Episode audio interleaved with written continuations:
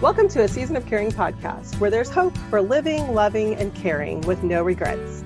This is Rayna Neises, your host, and today I have a special guest, Kathy Adkins, who's a care consultant. She's a former critical care trauma ER nurse of 47 years, wife of over 50 years, avid horsewoman who enjoys riding three to four times a week, loves reading and teaching classes for dementia certification care all over Kansas and surrounding states She's also a nursing instructor for five colleges and relaxes at the gun range. Loves music, mostly new age, and has six rescue cats. Welcome, Kathy. It's great to have you here today. Thank you, Rayna. It's a joy to be here. Good. So, let's talk about what you do to help families that have someone with dementia family. Well, there's a book that was published quite a long time ago, uh, back in the 90s, and the title of the book was The 36 Hour Day which describes about how many hours you need in a day to take care of someone that's experiencing cognitive decline and the changes need to be prepared for to take place in your life trying to care for someone like that. Used to be families had many children and the children when things started deteriorating kind of tag teamed with each other to take over and that has been declining since the 1950s.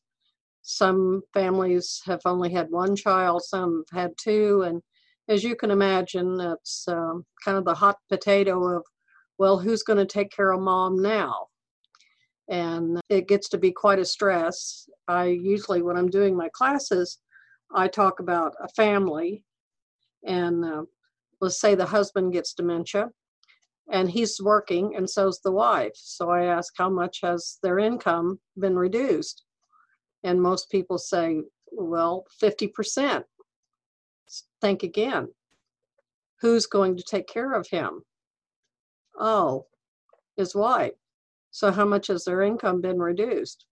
100% it's a it's an expensive it's a stressful it's a very emotional, draining time in life. People feel like they should do everything they can for their loved one to take care of them. No one wants to face the reality of placing their loved one in one of those dreaded facilities. We have some very, very fine places, and in truth, towards the end, oftentimes that's the only recourse is to let a facility take over or you probably won't survive as the caretaker. It's just that demanding but there's lots of books out there on dementias and what causes it and how to take care of it and different types of it and is it Lewy body? Is it Parkinson? Is it frontal temporal? Here's the thing they're all kind of the same in the respect they all need care and it's very demanding. And how a person with dementia is today is no guarantee of how they'll be tomorrow. So when the families are trying to stumble their way through trying to figure out how to get them to eat and to bathe um, toileting becomes an issue and so forth i step in work with the family, assess the situation, and say, this is where this person is today, and this is our best course down this road now.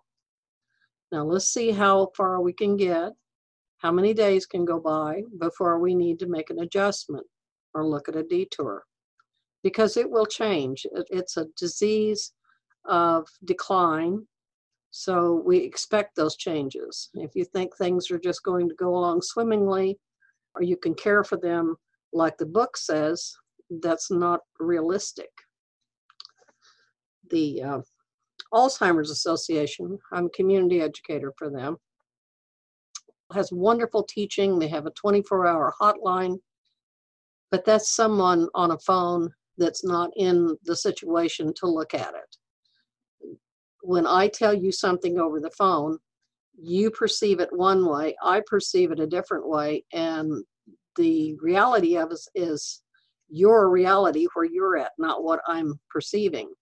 So that's where the advantage comes in of being in the home, ask answering the questions that come up, um, trying to make the best of each day till we get to the eventual end, which is when we becomes final and, and we finally lose them, which can take the books say from four to eight years. In reality, it can be from four to 20 years.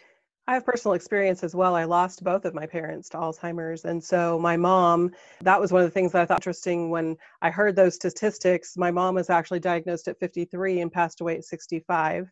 Broke all of the odds on as far as early stage, earlier age, uh, 12 years in the home with my dad. And then my dad lived for with the disease as well. So you're right. It's it definitely varies by the person and and how the this is is very unique.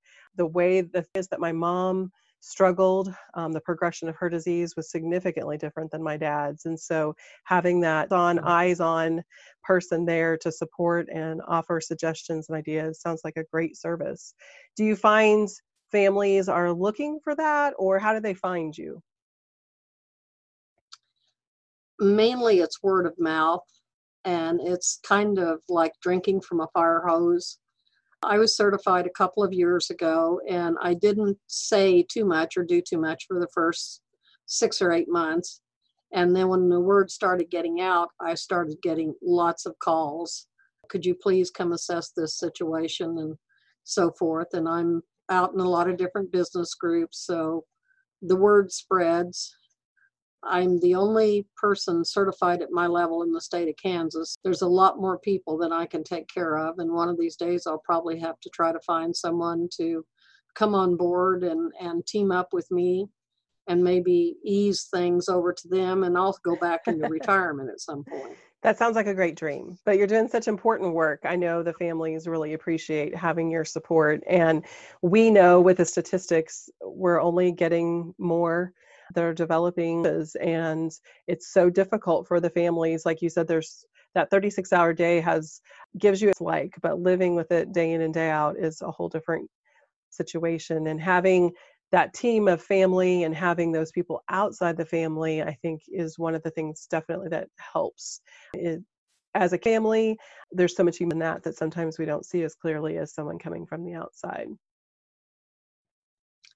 I just met with family last week, and the the wife, the mother, ha, is in early stages, and she was quite cognizant. The family was all together. They live in Anthony, but they were here together in Wichita at daughter's house.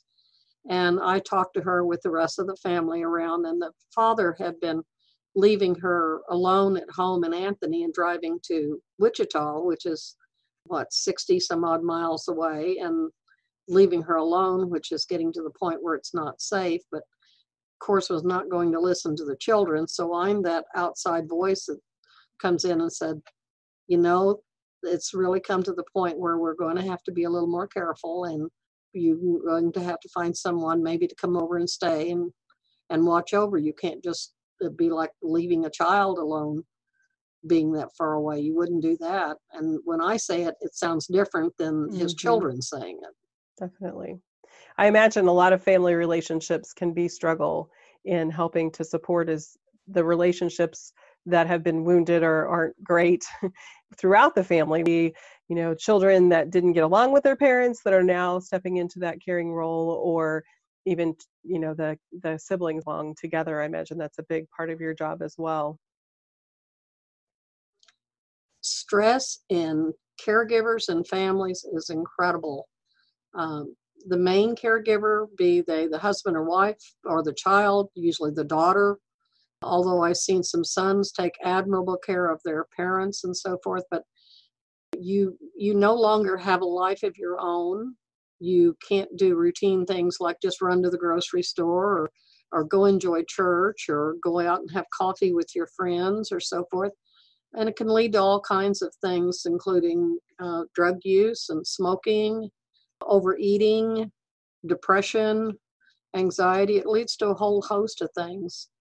Uh, there are support groups. I'm very, very supportive of people being in a support group. No one can tell you what it's like to go through a situation like people who are in that situation. And no one of us know all the answers, but each of us know a little piece of that answer. So families can get connected with support groups to help that's that's the saving grace right there. I agree. So listeners, if you're in this caring season and you're not finding that support, uh, we want to encourage you to look for it. It's out there. There's all kinds of different opportunities to find support groups that would be a good fit for you, so that you aren't taking this journey alone. Um, making sure that you're bringing your family members in, whether they're local or not, having that support of someone to talk to and who understands the situation with you, as well as bringing professionals in. You just can't replace that. So, such an important point. We've got to get the support for each other so we don't have all those negative place whenever we're not dealing with the stress because it is definitely very stressful. So, being a person who's had both parents that have had Alzheimer's, it's always interesting to latest on what we can do to avoid that.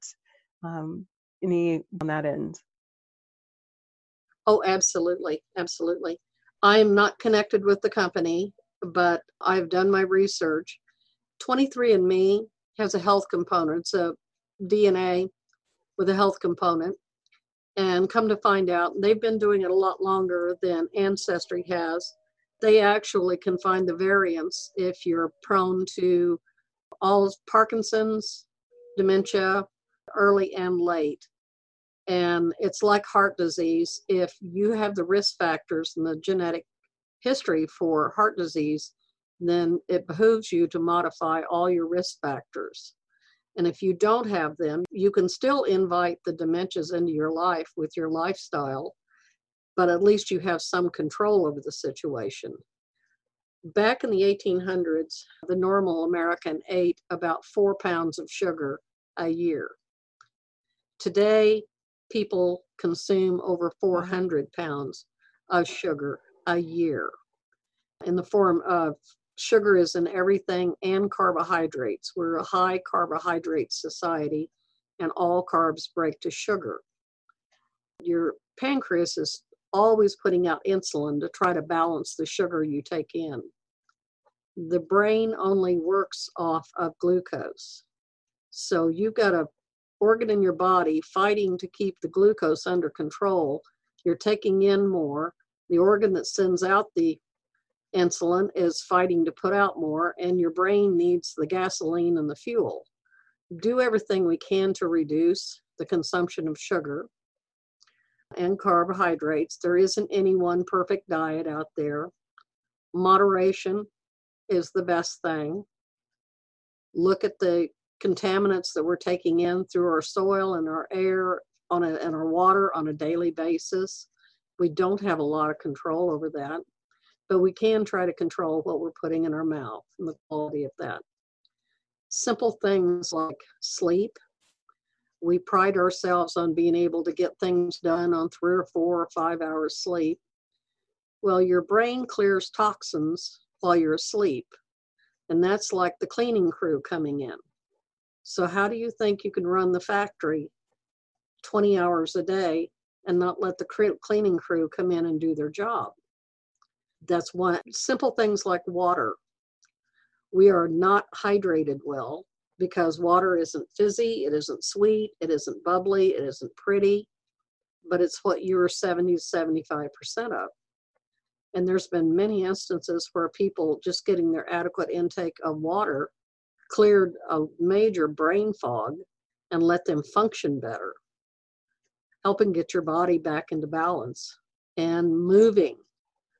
Uh, you, we are not designed to stay still. There's a saying about God didn't intend for horses or men to be down for very long. Either way, it's not good. Keeping moving, keeping everything working, keeping those joints flexible, keeping your balance good, keeps you from falls, um, it's a multi-prong process, but it's all doable. But you do have to give up some things. So avoiding that is definitely a lifestyle choice, and we hear it over and over again with all heart disease and uh, all of those things. Hearing that we can control or at least get a jump on by being wise with our intake, getting the exercise, the water that we need, and sleep. We hear that over and over again as caregivers, oftentimes that sounds overwhelming, because it feels like we don't have control to of those things in our life because we're trying to meet the needs of someone else in our life but def integrate those things that are going to be help us be as healthy is something we can do when we are intentional with what we do.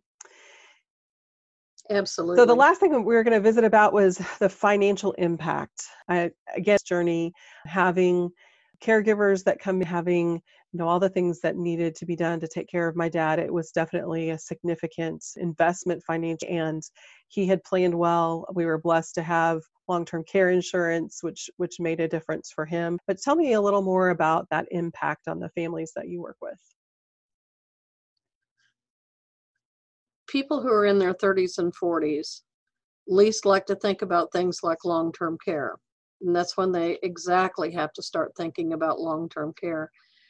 The insurance companies have started to figure out 20 years ago how expensive this can get. And there were many, many companies in long term care. Some of them have since gone out of business. So they're very careful about who they take because this is a huge financial burden. The statistics say that within the next 30 years, the dementias alone can cripple our healthcare system. So, people who have the ability to get long term care insurance that's going to take care of them through these problems need to do so. People don't realize that they're looking, if it has to be someone in a facility, they're looking at anywhere from five to nine thousand dollars a month. Where do you think that's going to come from? Well, we have a house. Okay, well, that's not going to last very long. When you look at people who last 12, 14, 16 years with dementia. Let's look at $9,000 a month times 10 years. You know, that house money is not going to last very long.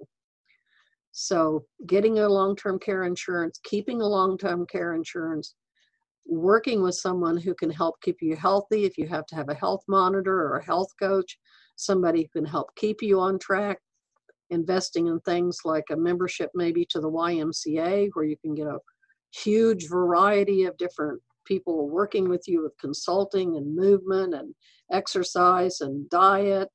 You've got to use all those things and you can still live a normal life. But the financial burden, the families can't take care of that if there's hundreds of people. We hear about them all the time. I had a police department call me, the Wichita Police Department call me about a month ago very sad. And It was like seven o'clock. They were at this home. The husband had died. The wife had dementia.